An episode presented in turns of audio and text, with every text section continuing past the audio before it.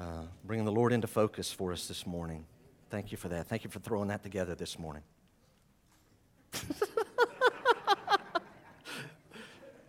it, it came out well. I know, I know you got together a couple minutes before service and scribbled something out and said, let's, let's do this. Oh, okay. You know better than that.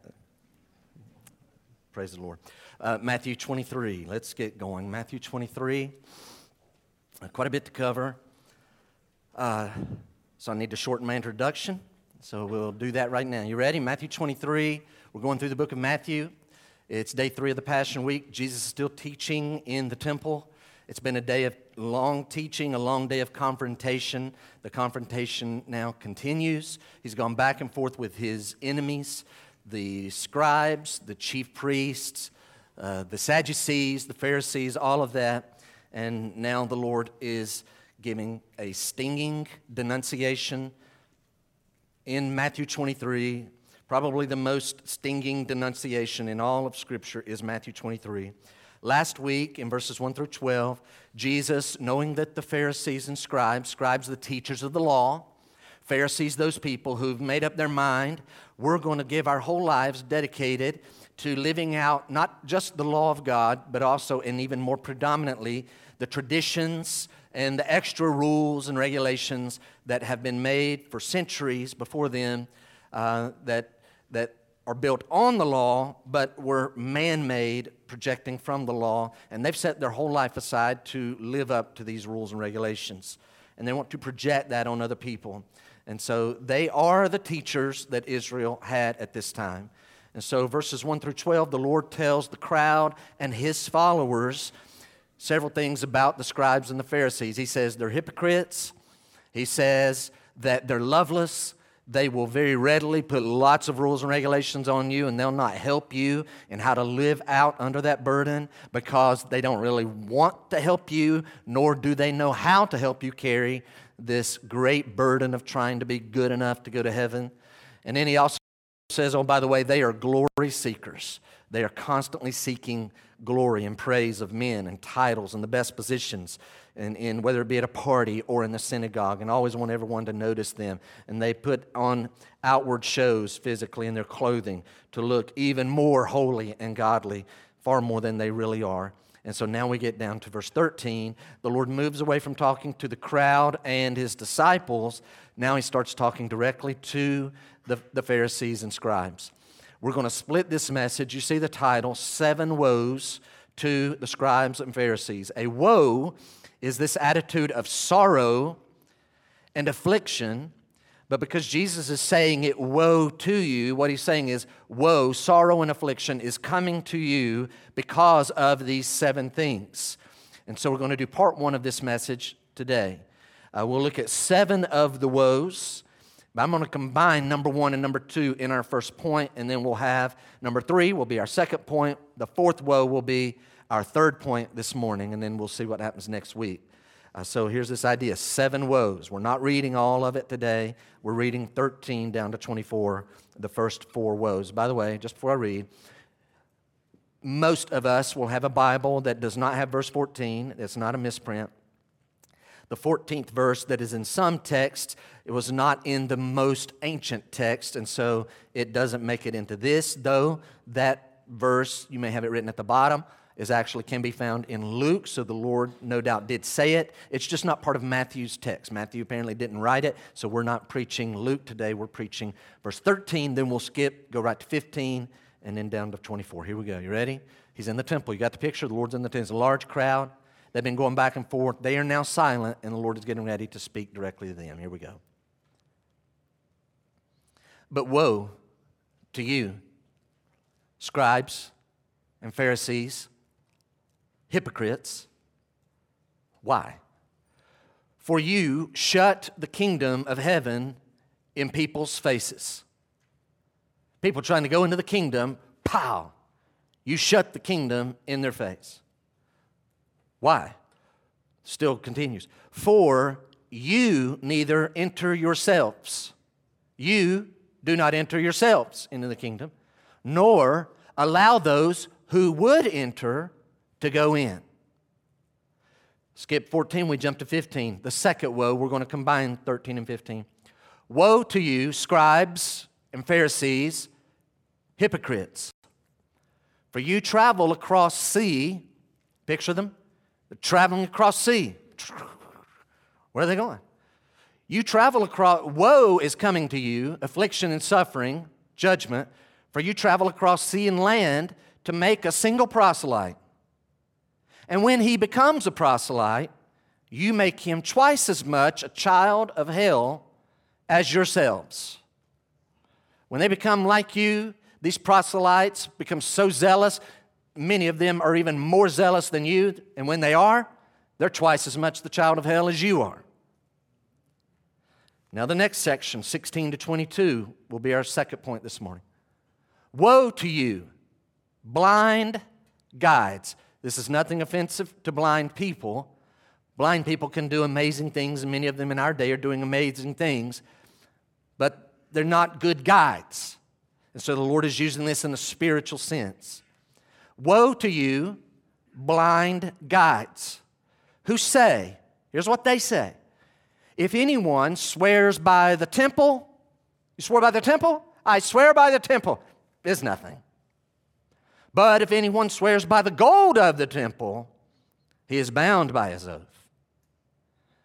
You blind fools!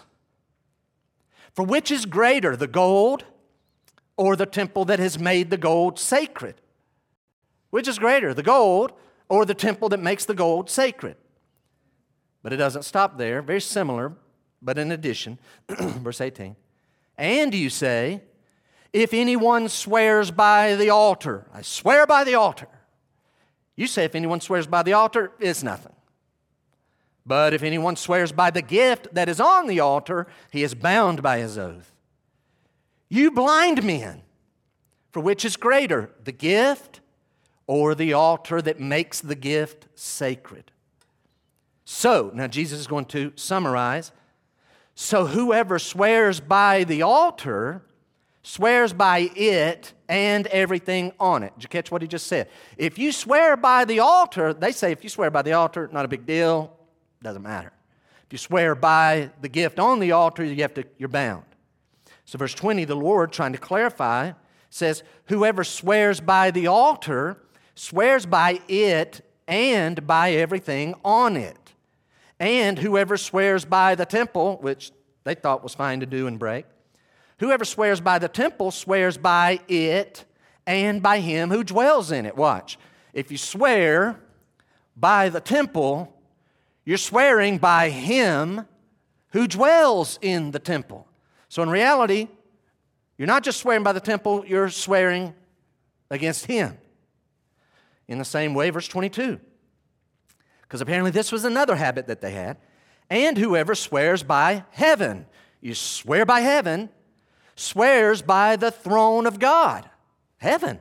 When you swear by heaven, you're swearing by the throne of God and by him who sits on it. So you see, if you swear by heaven, you're actually swearing by him who sits on the throne in heaven. All kind of issues happening in verse 16 to 22. Messed up stuff. And then two more. 23. Woe to you, scribes and Pharisees, hypocrites, for you tithe mint, little leaves, and dill, and cumin, little seeds. For you tithe mint and dill and cumin, and have neglected the weightier matters of the law. The weightier matters of the law. You're great at this, but you've neglected the weightier matters of the law. Like what? Justice and mercy and faithfulness. These, watch, these, justice, mercy, and faithfulness, these you ought to have done without neglecting the others. What's the others? Tithing your mint and dill and cumin. But you shouldn't have, these you should have done without neglecting those. One more verse. You blind guides, straining out a gnat and swallowing a camel. Straining out a gnat, swallowing, uh, that probably could have been our title, I guess. Straining gnats and swallowing camels. The Pharisees. All right, let's start right here. Before we get jump into our first point, just make a quick note. Did you catch these words? When's the last time, not talking about teenage boys or boys in their early 20s messing around with each other, picking on each other in fun? When's the last time you heard a real serious adult conversation where someone was pronouncing woe on the other person, calling them hypocrites, blinded? You, you blind, you blind guide, you blind fool, you blind person. Oh, by the way, what's coming? You serpent, you viper. You don't hear this kind of language. What's going on? So, just by way of introduction for this week and next, right out of the bat, we hear these words Woe, hypocrites, blind guides, blind fools, blind men, serpents, vipers, brood of vipers. What, that tells us two things. Number one, that lets us know exactly how much Jesus detests Pharisaism, hates Pharisaism. But secondly, and I'm about to make some of you uncomfortable if you really delve into what I'm about to say Jesus using these words illustrates, by the way, Jesus is the most loving person that's ever lived. Do we agree with that? Jesus is the most loving person, and yet he uses this language. Here's what that tells me. Write this down. Sometimes the most loving thing we can do is to be speak firmly and directly, we could say very clearly to the disobedient person. I know we don't like to do that. None of us like to do that. Because we don't want the other person, by the way, this other person may be a saved person living in disobedience to God, or they may be an unsaved person that's not like ignorant. I'm not talking about launch right in on the saved person living in disobedience or the unsaved person that doesn't know how to get saved. I'm talking about when you've gone over and over and over and you've tried to be nice and try to work it and phrase it in such a way that it's not offensive. Hey, listen, there may be a time. No, no, no, I love them. I wouldn't want to. There may be a time. You just got to st- speak straight firm, clear, direct to the disobedient person, that may be the very thing they need to hear. Jesus shows that. Last week, I know I sound like a broken record last week because it was about serving and serving. Verse 11 and 12 finished with that. This whole right kind of leaders are about serving. And I know it probably hits a point with some where it's like, there goes Jeff again and it goes in one ear and out the other, and we'll just put up with him talking about that, and that's a big thing with Deanna, and they keep on talking about. Guys, all I know is there's a bunch of people who are going to stand before the Lord one day, and He's going to say, What did you do with your life? And they're going to talk about, I did this for my family, and here's the attitude. Yeah, unsaved people do that for their family. What did you do for me? And they're going to point to something that takes about five minutes and about that much effort. About that much, and some are going to go, I didn't do anything else. You're going to wish. All I can do is like, please listen. Are you serving the Lord? Are you serving the body? How do you do this? And I know we say this over and over, but sometimes we're, we're just trying to speak plainly. Let's notice three things this morning. Number one, what are these woes against the scribes and Pharisees? Verse 13 and 15, we're combining two woes into one thought. Their teaching leads people to hell. Why is this pronunciation of judgment and suffering and affliction coming toward them. Why is it being announced? Because their teaching leads people to hell. Jesus calls them hypocrites, both 13 and verse 15. What do you think of when you think of hypocrites? We should think of these things pretending and deceiving. hypocrisy has to do with pretending, watch, and deceiving people even if the deception is self deception. That's some of what's going on here. They're sincere, but they're, they're self deceived, and so they're out deceiving people, pretending to be something ultimately that they're not. MacArthur words it this way He says, The unbelieving scribes and Pharisees, watch three things. They, were, they pretended to know God, but didn't. They pretended to be his spokesman, but were not. And they pretended to be in his kingdom, but were not. Did you catch it? Oh, we know God. We're his spokesman and we're in the kingdom. We're headed toward the kingdom. And Jesus is like, No, you're not. No, you're not. No, you're not. You don't really know God. He's not authorized you to speak and teach. You've just kind of usurped that position. Nobody else is doing it by default. So, yes, you are the ones who are talking about Moses' law and all this other stuff. So he tells them back in verse 2 and 3 listen, folks, listen when they're actually teaching the law of Moses, but you don't have to do all the other things that they tell you. But yeah, you guys have just taken that upon yourselves, but you don't know God and you're not actually in the kingdom. Look at verse 13 quickly. I'm going to read 13, 15, and here's what we're going to notice. Four things, four charges Jesus actually gives in verse 13 and four, four, uh, 15. See if you catch them. Four different things. And I'm going to do them a little out of order.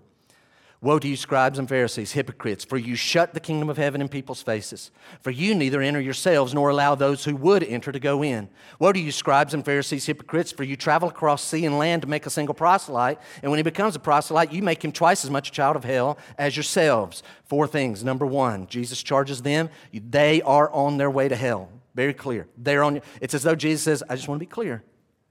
I want you to hear it. It's in verse 13. You're not in the kingdom.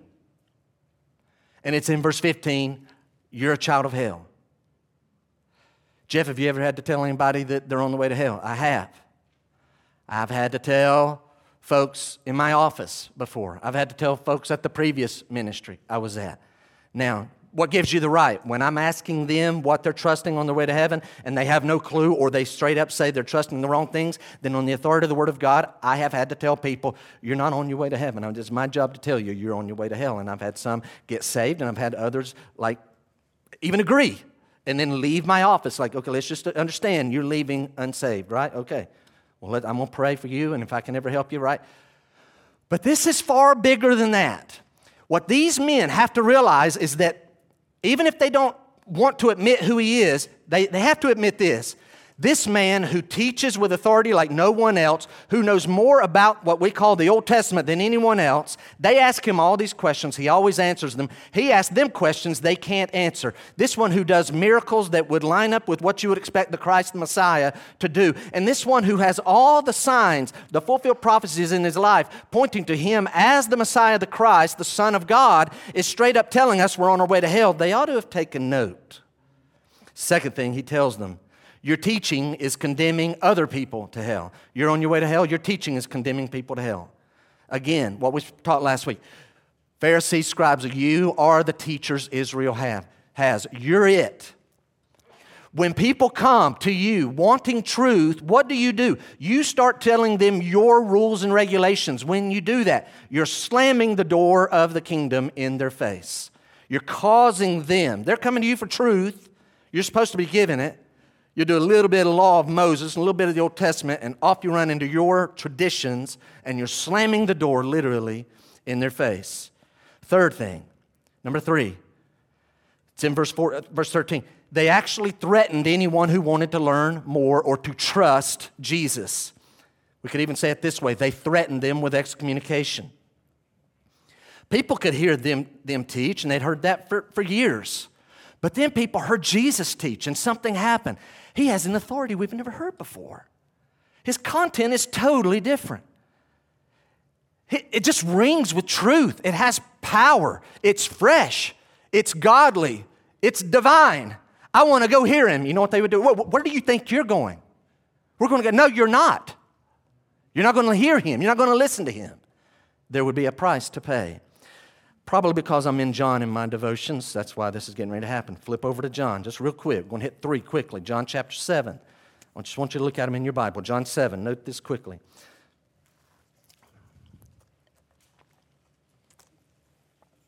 John chapter 7. Look at verse 13. Not, i don't have time to give the background. This is September, October in the temple area. These people are wondering is Jesus going to come to the Feast of Tabernacles? Verse 13, yet for fear of the Jews, no one spoke openly of him. Shh. Jerusalem's buzzing about Jesus. Is he coming? But nobody, oh, somebody's coming. But the chatter is all over. Flip over a couple of chapters, look at chapter 9. Flip over to chapter 9. Jesus in, in chapter 9 has healed a blind man.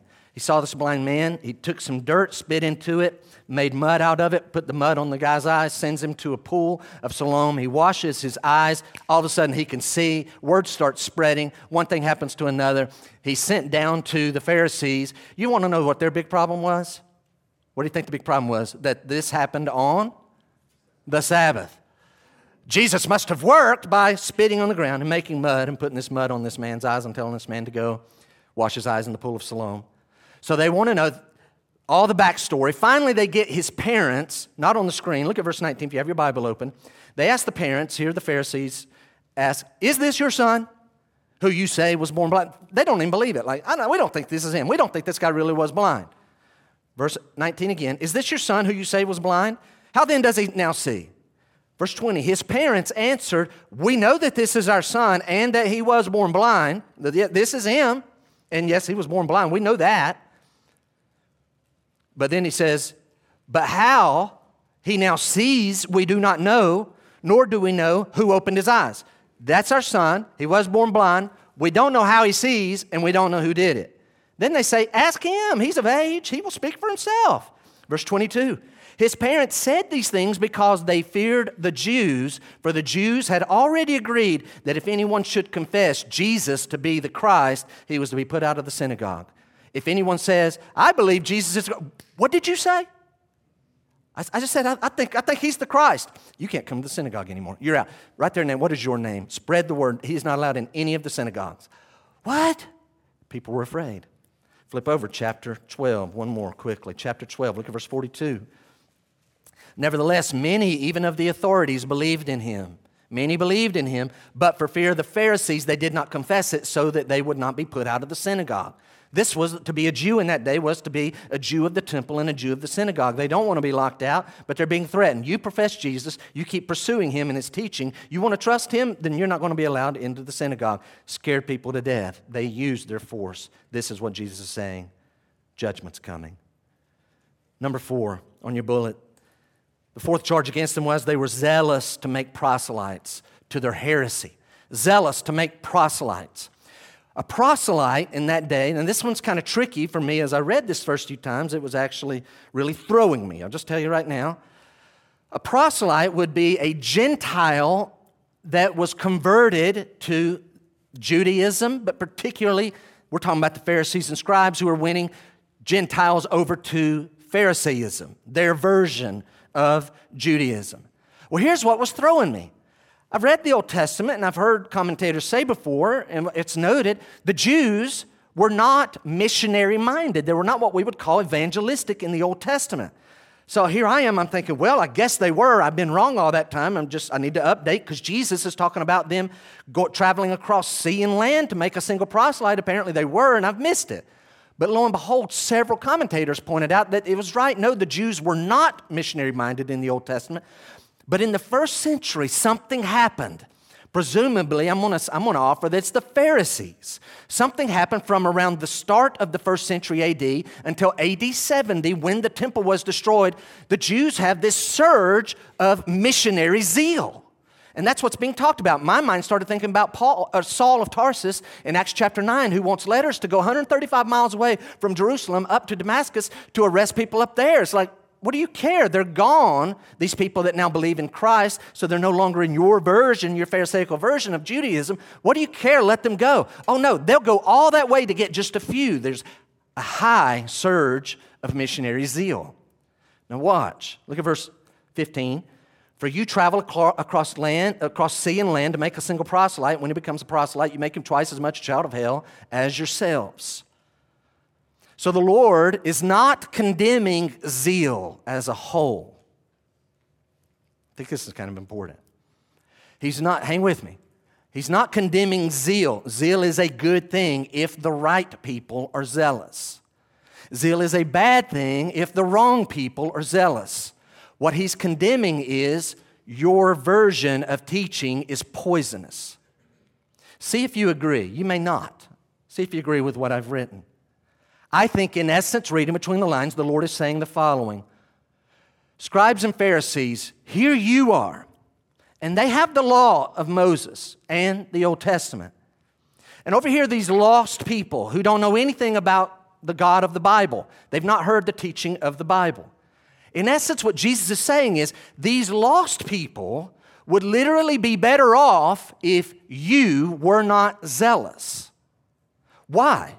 Why would they be better off? What he's saying is they would actually be better living and dying with no religious teaching than to have your version of religious teaching. We're like, what? Well, at least they're giving them some Bible. What we would call the Bible. They're talking some about that, but they've missed the whole point of the Bible. You say, Jeff, how is that possible? Do you really think that's what he's saying? Yes. No religious teaching would be better than their version. Well, what would happen? They, if they get no religious teaching, they will die and go where? They'll go to hell. then how is that better? Write this note down. Hearing God's law is only useful if it ultimately leads a person to realize their sin, confess. I didn't have time to make the note as full as it really should be.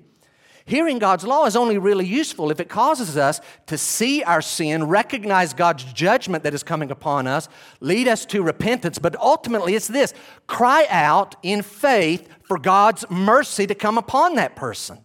That's when the law is really useful to a person. If it doesn't lead to that, then ultimately it's only making the person more what? Starts with an A. More accountable. They're more accountable because they have now heard some truth of God. Unfortunately, the teachers are twisting their version of the truth. The Lord is saying, it'd be better if you weren't so zealous because you're only making them twice as much a child of hell. Not as they were, but they're already on their way to hell, but now they're twice as much a child of hell as yourselves because often converts are more zealous than the people they converted. So, this is point one, and I've got to wrap it down very quickly. Ready? Okay, Jeff, as scribes and Pharisees, their teaching was poisonous. They used the Bible, but they twisted it and perverted it, and it was damaging. Got it. Does that still happen today? Do you know we could have I could have just kept going a big long list. Can I give you quickly three ways that still happens in America? Here's one poisonous teaching leads people to hell, but they use the Bible. Here's one you go to a church, there are some churches, and if you were to sit there and really take it in, the emphasis of what is taught, there'll be some scripture, but the main takeaway is all of these very specific, very practical, man made rules and regulations that you cannot find, very cultural regulations to keep that you don't find in the Bible, and people leave there week to week with the impression now, if I do these things, then God will be pleased and I'll get to go to heaven. That's called legalism. It's all, it's all in the Carolinas. It's all around the Carolinas. Here's a second one. This is big. Maybe not as much around here as much as in other parts of the country, but some here. Second version, different. Some religious leaders teach their followers that the main purpose, you got to hang tight here, they teach them that the main purpose of the church is humanitarian work and civil rights. Should the church speak out against injustices? Absolutely. Should the church be the hands and feet reaching needy people in a physical way? Absolutely. But what the difference is, they're teaching this as the main thing the church is about. If you go there, the message is we're to we're blessed, Let's acknowledge our blessings. Let's read a couple Psalms. Let's sing some songs. And let's get together and let's go out and give people soup and hot dogs and hamburgers and coats and shoes and you name it. So, Jeff, are you against those things? No, we're doing a coat drive right now. These are good things. They're not the main thing that the church is about. And so it's what they don't say. So, what's the problem, Jeff? People hear this and respond and go do all this activity Unlike the first group that thinks we're going to heaven because we're keeping all these rules, these people honestly get this impression, subtle. Uh, we're going to heaven because we're doing good things for other needy people. God sees this, we're going to heaven. They've been sold a false bill of goods. It's a poisonous teaching because what they don't teach. Here's one more. This is very prevalent and growing leaps and bounds, really by the week in our country. There's a lot of religious leaders spend literally every Sunday giving their people the impression that God's primary purpose is to make human beings happy. God exists for you to have physical health and financial wealth and career success and creature comforts and peaceful relationships. And if you're not experiencing those things, you're probably doing something that goes against the Bible. If you'll get that right, then you're going to have physical health and financial wealth and to have all these wonderful things because that's what God exists for.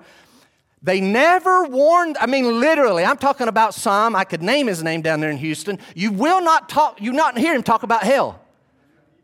You will not hear him talk about hell. They don't warn their people about hell and sin and repentance and calling out on Jesus to save them. It's just constantly about He exists to make you happy. And they'll pull passages out of Scripture. They don't teach the whole counsel, they're very selective. That's why I like expositional preaching. You don't get to pick and choose what you're going to preach on.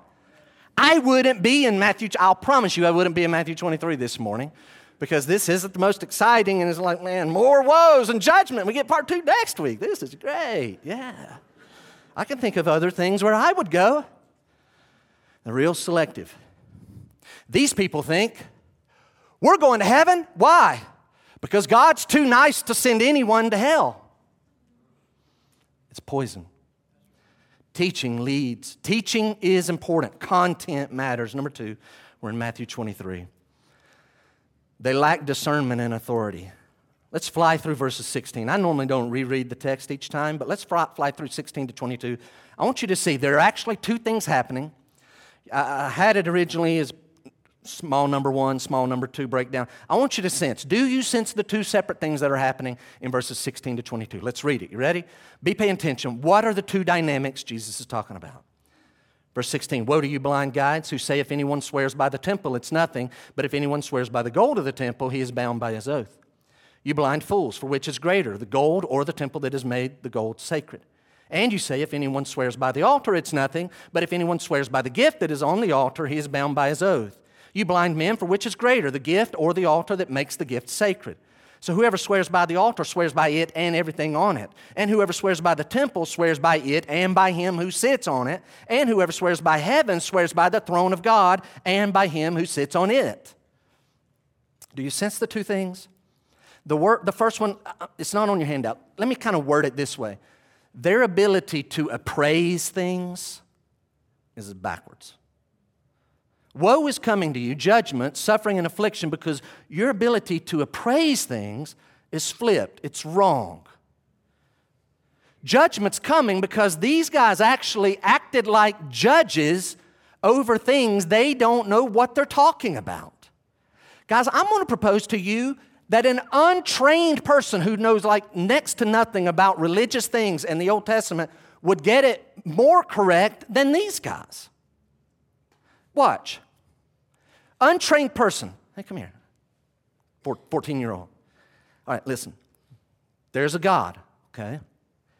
He made this temple, He dwelt in it, and it's made, has a lot of gold in it, but it has all these other things to it. What do you think is greater, the temple or the gold in the temple? Which is greater? This is not hard. Let me give you another version of it. Which is greater, Graceview's property and assets or this podium? Which is greater? You should be thinking, uh, hello, Graceview's property and assets is greater because the podium is part of Graceview's property. Well, you guys are smarter than them, though. That's why you got that right.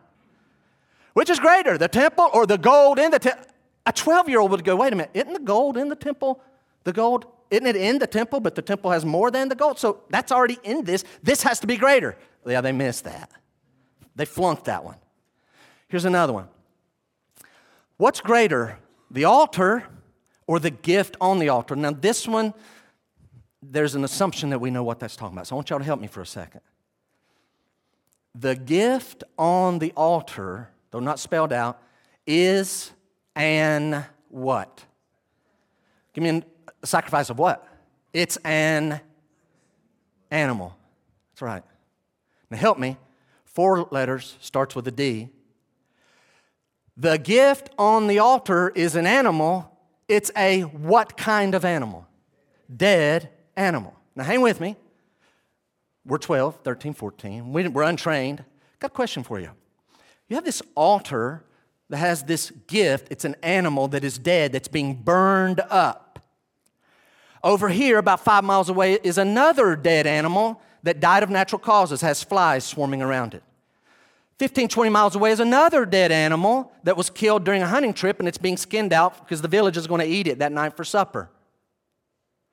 Why is this animal holy, sacred, set apart from the one that died of natural causes and the one that was killed in a hunting trip? Because it's a sacrifice to God offered on the altar in the temple. Great, you guys are awesome. You're really smart. They lack discernment. They totally lack, they didn't get that. No, no, no. That's not the temple. It's the gold in the temple. It's not the, it's not the altar. It's the gift on the altar. Don't swear by that. So there's dynamic number one. They totally, it's, it's though, I think the Lord is saying, like saying, seriously? You guys are the guides. You're giving spiritual advice and you're spiritually blind. How do you not see this? This is easy.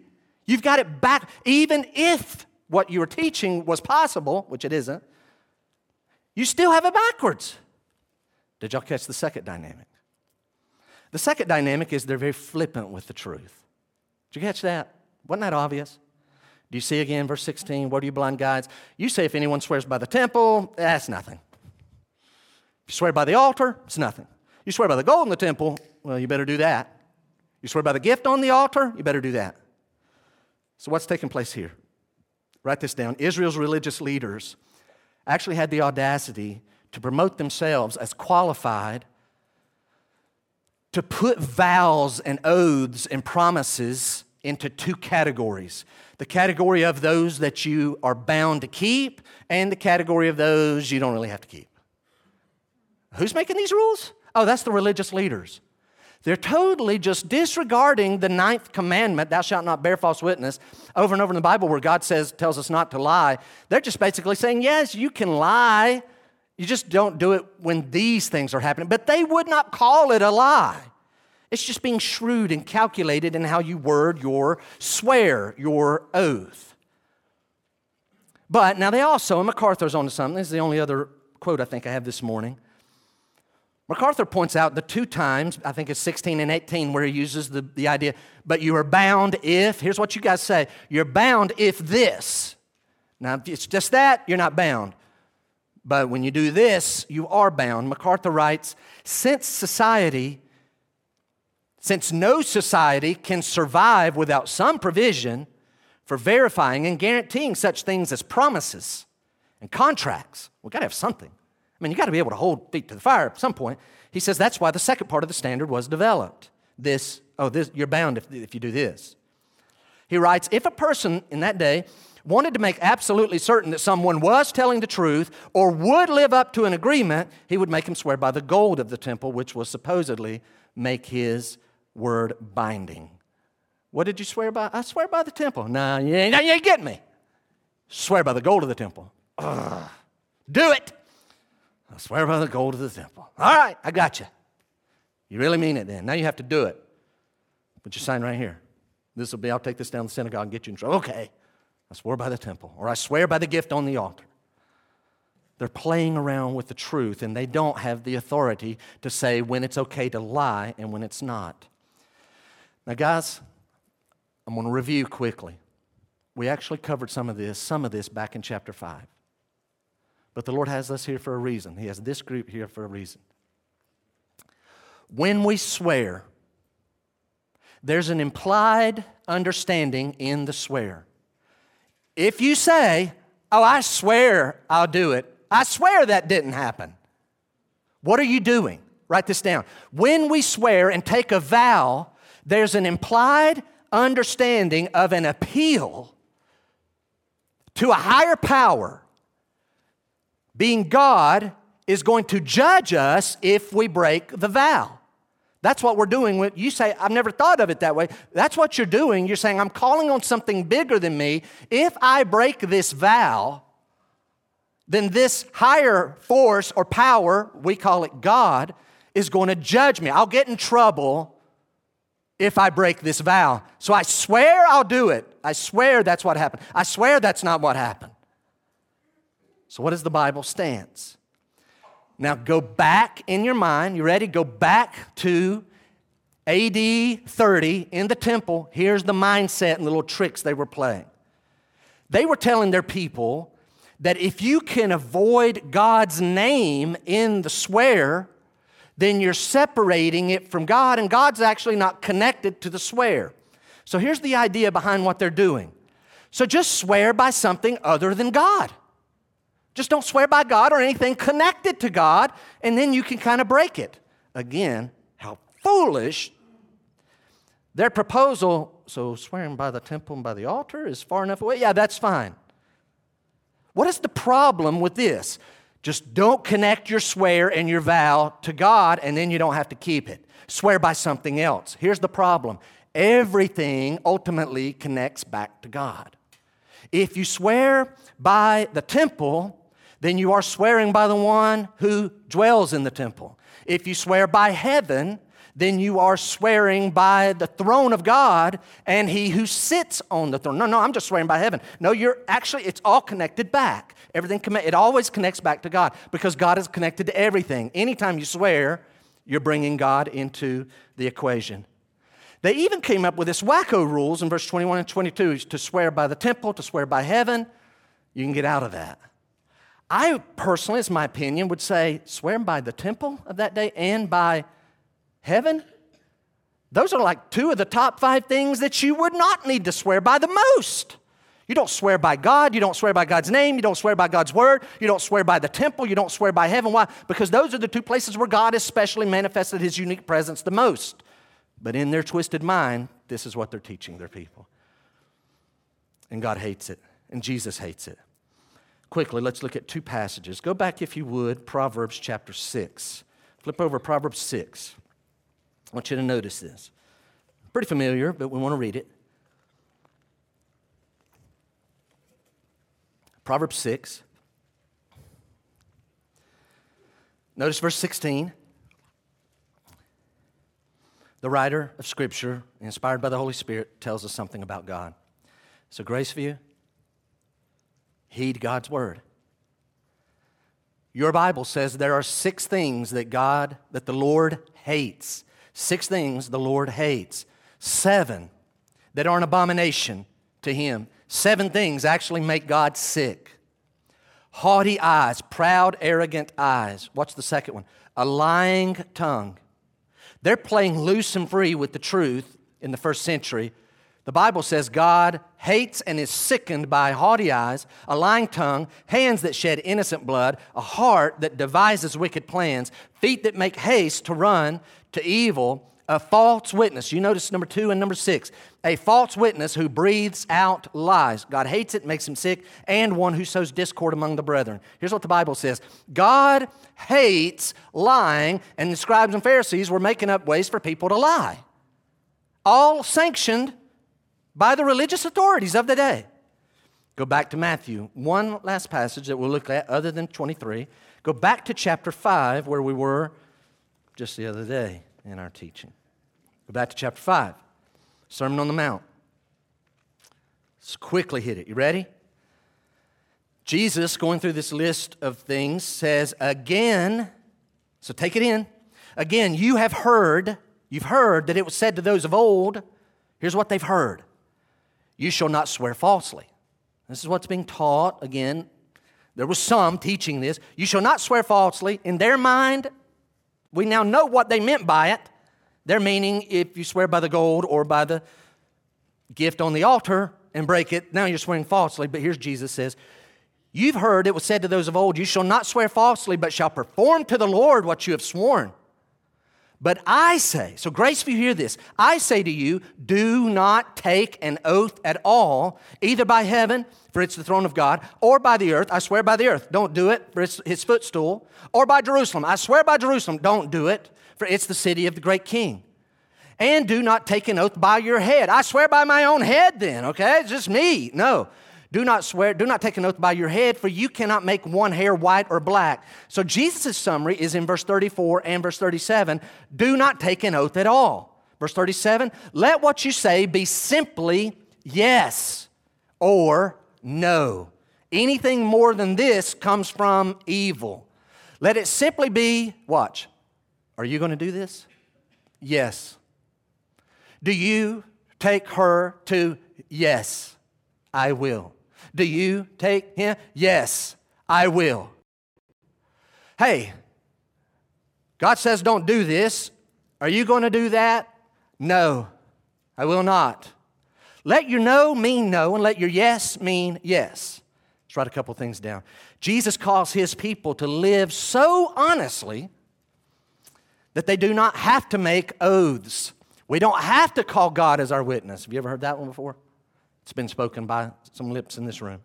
I call God as my witness. Don't call God as your witness. I swear this. Hey, Graceview, put it out of your vocabulary. Stop saying it. Don't say it. If you've been saying, saying it, ask the Holy Spirit. If this habit is in my life, Holy Spirit, point it out and convict me of it so that I'll stop doing it. Live so honestly that everybody, no one needs you to swear. Just people know. Well, they said they're going to do it. Don't you want them to swear? No, don't need to. Actually, when you swear, you're basically saying, listen, I know I lie a lot, but I really mean it this time. don't be that kind of person. How does that affect us? You ready? We're getting ready to hit third point. Watch. How does this affect us? It affects us paying our debts. Swipe the card, told the credit card company, when I spend your money, I'm going to pay it back. Pay it back. You're going to co sign for somebody? Yeah, they need me to co sign. Are you ready to pay the debt if they cancel? Well, no, I'm not paying that. Then don't co sign. Somebody puts your name down for a reference. Don't just put down nice things to get them hired or admitted into the school. That company or that school is counting on you to tell the truth. Tell the truth. And if you're like, eh, the truth isn't going to be good, then maybe you need to say, I don't think I can do a reference. I'm busy. And make sure that you're busy. Here's one commitments. If you make a commitment, keep your commitment. But what about when it gets really hard and really difficult to keep the commitment? Keep the commitment. What about I have a better offer? The guy down at work or the guy down at school is treating me better than the husband is. Or she looks better, or is younger, or is nicer, or is sweeter. I got an opportunity here. Don't break your vow. Don't break your promise. If you said, I will, then do it. This is why the divorce rate is so high. People, people's words just don't mean much anymore. What does this tell us about commitments? Be slow to make commitments. Be really slow to make commitments. Feel the weight of it before you do. I got to ask you does your word mean anything? What value is your word? When you say, I will do that, I'm signing up for that, and you don't follow through, is it truly an act of God? Or is it just, it's hard, or I had something better I could do? Back to Matthew, and this is where we'll finish just in chapter 3 now, 23. Number 3 this morning, they had another nasty habit, and that's that they majored on the minors. They majored on the minors. They majored on the minors. Look at verse 23. Woe to you, scribes and Pharisees, hypocrites, for you tithe mint and dill and cumin and have neglected the weightier matters of the law justice, mercy, and faithfulness. These you ought to have done, justice, mercy, and faithfulness, without neglecting the others. You blind guides, straining out a gnat and swallowing a camel. You're straining out gnats and swallowing camels. So in the Old Testament, the Jews were taught to tithe. Tithe of your crops, right? Your produce, your grains, all those things. You tithe. They lived in a theocracy. This was, in essence, almost like their taxes. This is how the nation ran. It was largely around that temple, and the, and the, um, and the Levites had to live on what was produced by the other 11 tribes, so they needed to tithe. But these Pharisees are so particular, they're so righteous. They don't just tithe on their crops and produce, the, the main things they live off of and sell for their income. They tithe even on the little bitty basket that you have outside your, your, your kitchen window. They, they tithe off of the little basket that you have out on the patio, just has just a few little herbs. Oh, I picked, I picked some mint leaves. I better pick 10. Why? So I can give God one. Or if I'm going to just only pick five, then I'll tithe 20% and picture that down to the temple. What's, what's going on? I need to give you this. What's that? It's a leaf from my little mint tree. Why is that? Because I picked four yesterday and I want to be sure that I tithe. And they got the little seeds one, two, three, four, five, eight, nine for me, one for God. And here they come down, and I got, I got three seeds. You guys are holy. Man, you're really sticklers for the details, but you've left off the greater things. You're not nearly as holy and as righteous as you think you are. Look in the middle of verse 23. You've neglected the weightier matters of the law. So I read the weightier matters, right? The weightier matters of the law is justice and mercy and faithfulness. You have your Bible open, I hope. Look across back to chapter 22. Look back to 22. Look at verse 36. Does this weightier matter sound familiar to us? Look at verse 36 of 22. Teacher, a Pharisee asks, which is the great commandment in the law? Which is the great? Mark says, which is the most important one? What do you mean, most important? They're all the same. No, no, no. Verse 37. He said to them, to him, You shall love the Lord your God with all your heart, and with all your soul, and with all your mind. This is the great and first commandment. So the Lord is saying, You tithing over here on all these things that technically the Old Testament never even called for, that's great. He commends them. That's fine. That's wonderful that you did that. But why are you leaving the greater things undone? Hey, Graceview, listen. They're majoring on minor things, and they're minoring on major things. Write this thought down. The word weightier reminds us of 22, 36, 36 to 38, which shows us in the law of God, there really are some things that were more important. Some laws, some of God's laws really are more important. So I taught on that, what, like three weeks ago? I think it was three weeks ago. Four weeks ago, five. That's when we taught on the Great Commandment, five weeks ago. I did not word it this way. I'm going to word it real simple, real simple.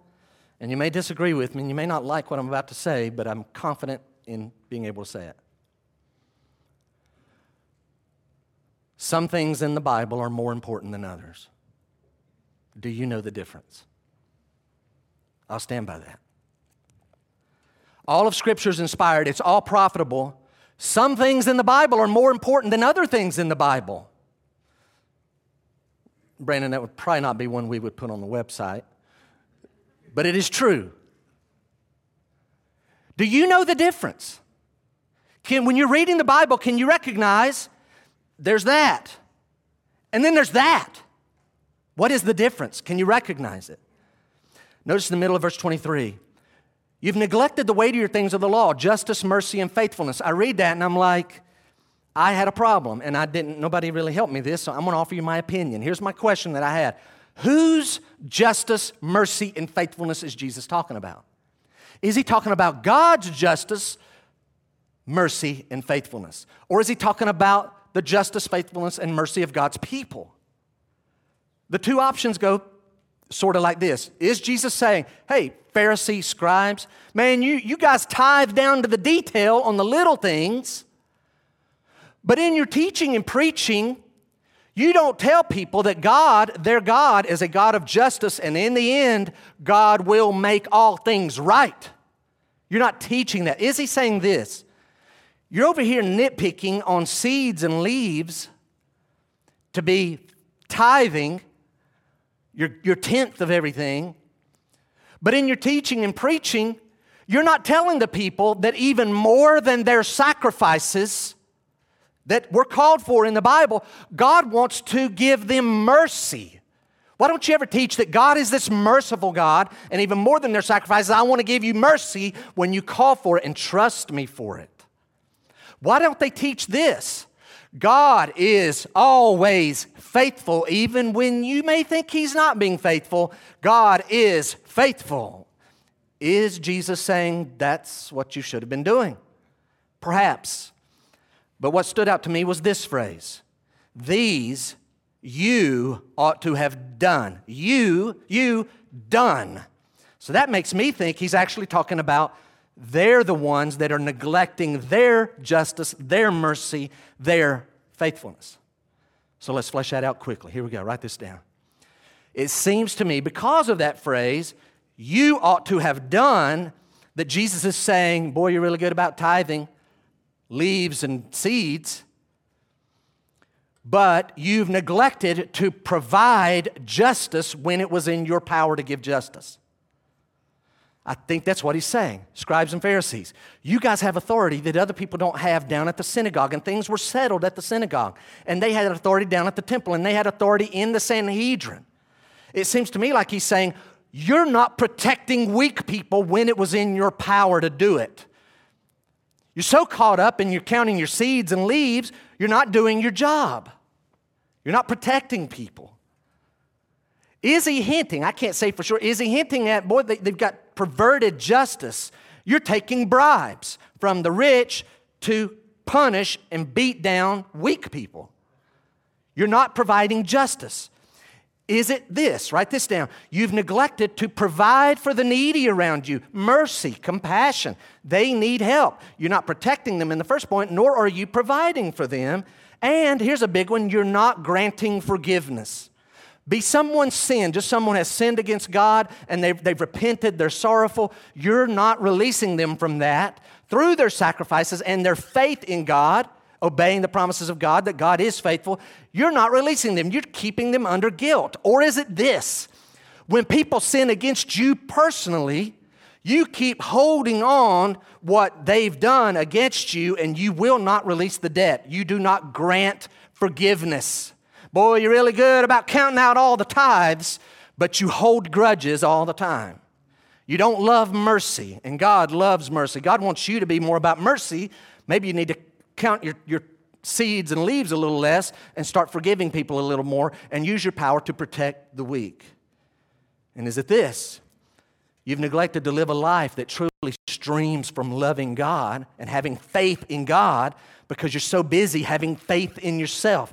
You're trusting your own goodness rather than trusting God.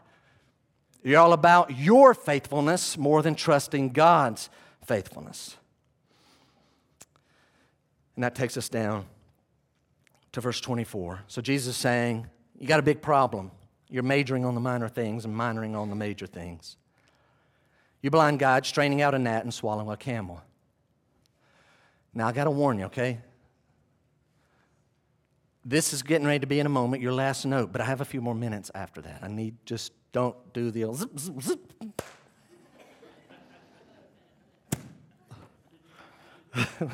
you ever seen those people kind of make the announcement? It's over, the last note has been done. We're finished. Today, more than any, this is, I still have a little to go. What does that mean, verse 24? You blind guides, straining out a gnat and swallowing a camel. All right, we know what this means, right? Some do, some don't. Help me out. And that in New Testament Israel was considered to be the smallest what?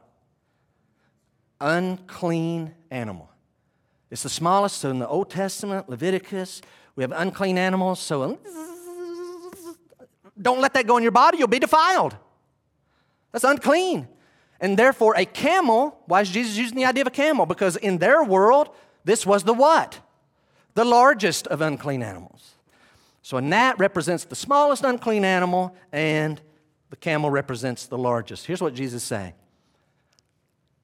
What are you doing with your wine there? Why do you pour your wine through that cloth. Oh, we're straining out in case any gnats are in the wine. We wouldn't want to ingest those because God will know and we'll be unholy and un- we'll be defiled, and we don't want God to see us as unclean. Oh.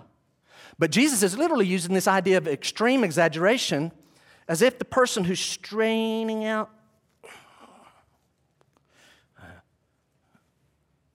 okay and drink but then picture them somehow, if it were possible, swallowing a whole camel, hide and all. Like, what are you doing? It's this. So you really like those diet sodas? Oh, no, no, I can't stand them. Well, why'd you just order it? I got to watch my weight. But didn't you just order two bacon double cheeseburgers with extra sauce and a large fry and a milkshake?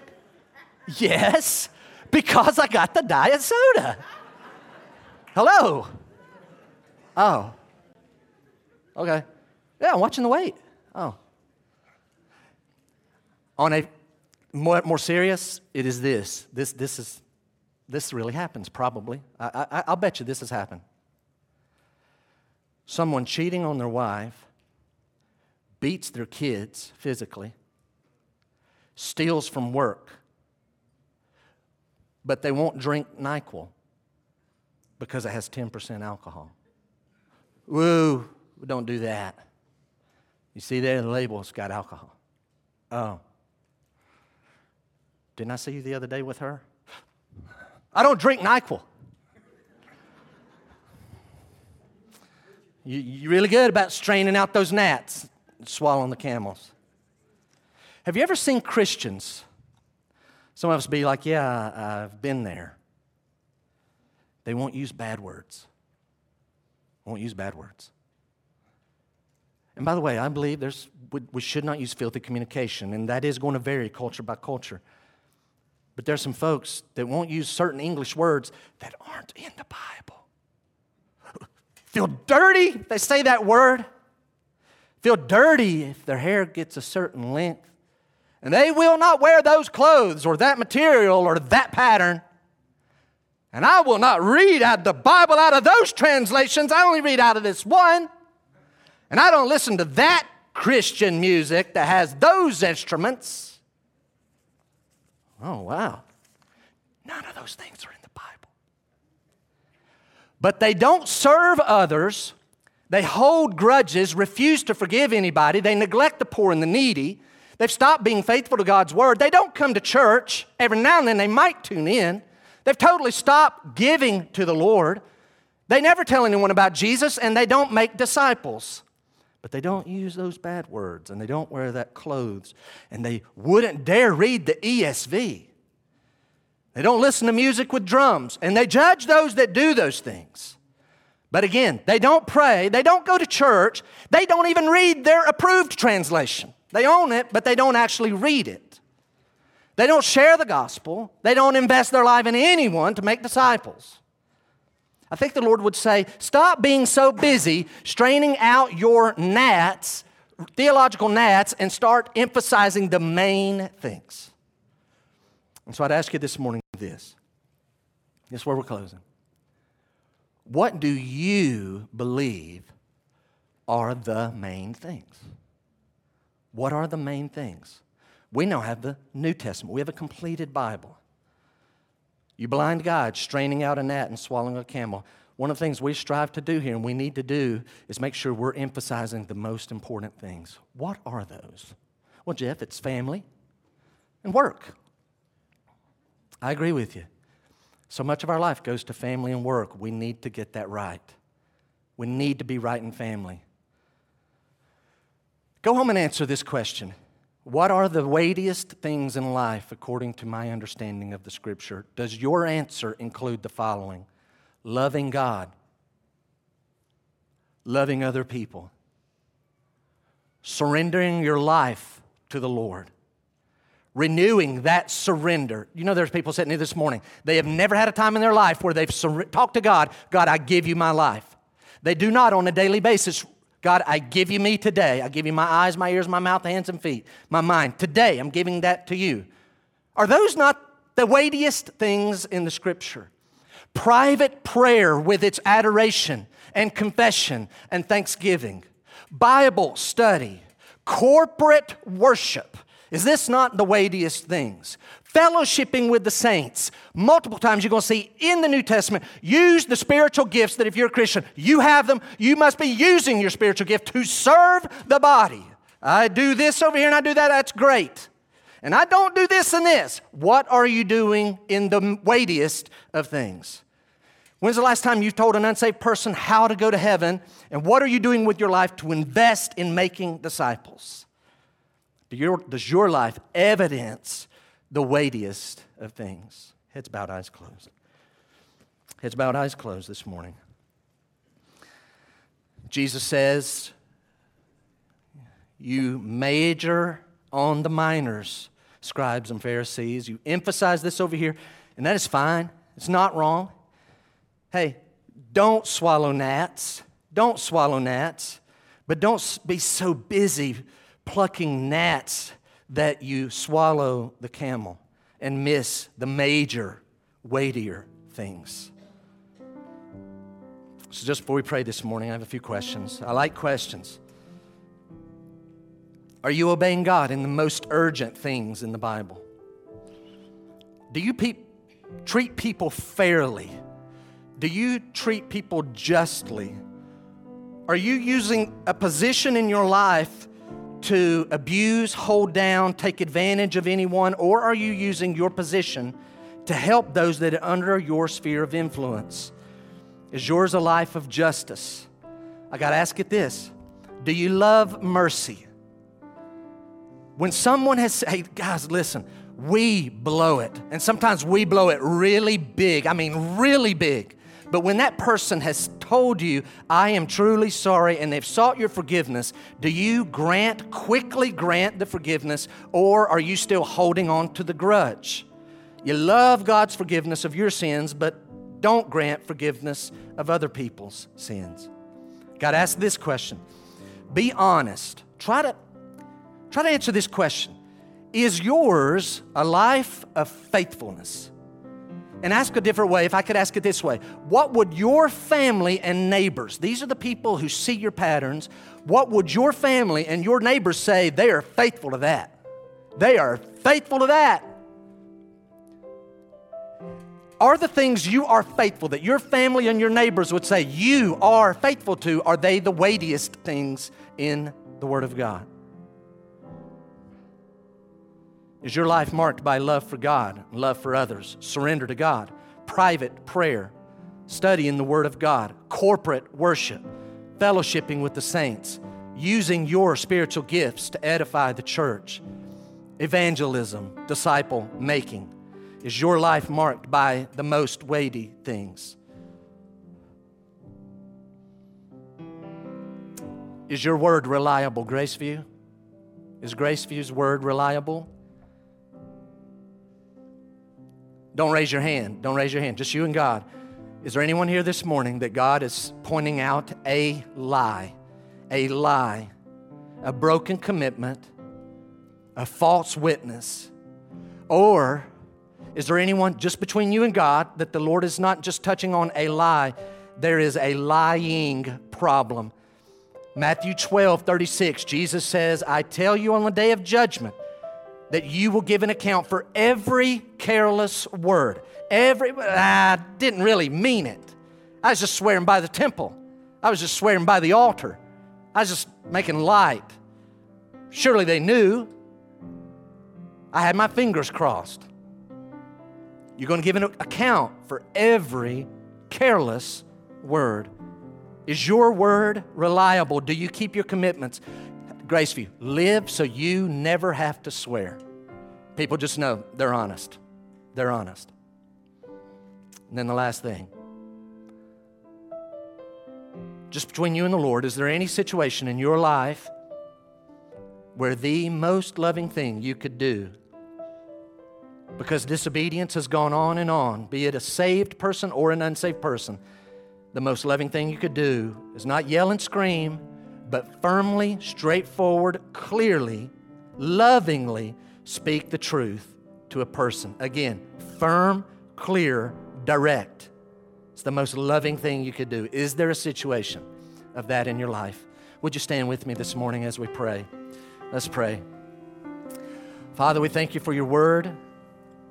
I do. I thank you for your word. Lord, thank you for your help this morning. Lord, not my favorite passage this week, but Lord, I, I, I, sense that you used some parts of it this morning in different people's lives, and I thank you for that. May we align with your word. May we have wisdom and discernment to recognize the weightiest of things and invest our life in those without neglecting the other. We pray in Christ's name. Amen.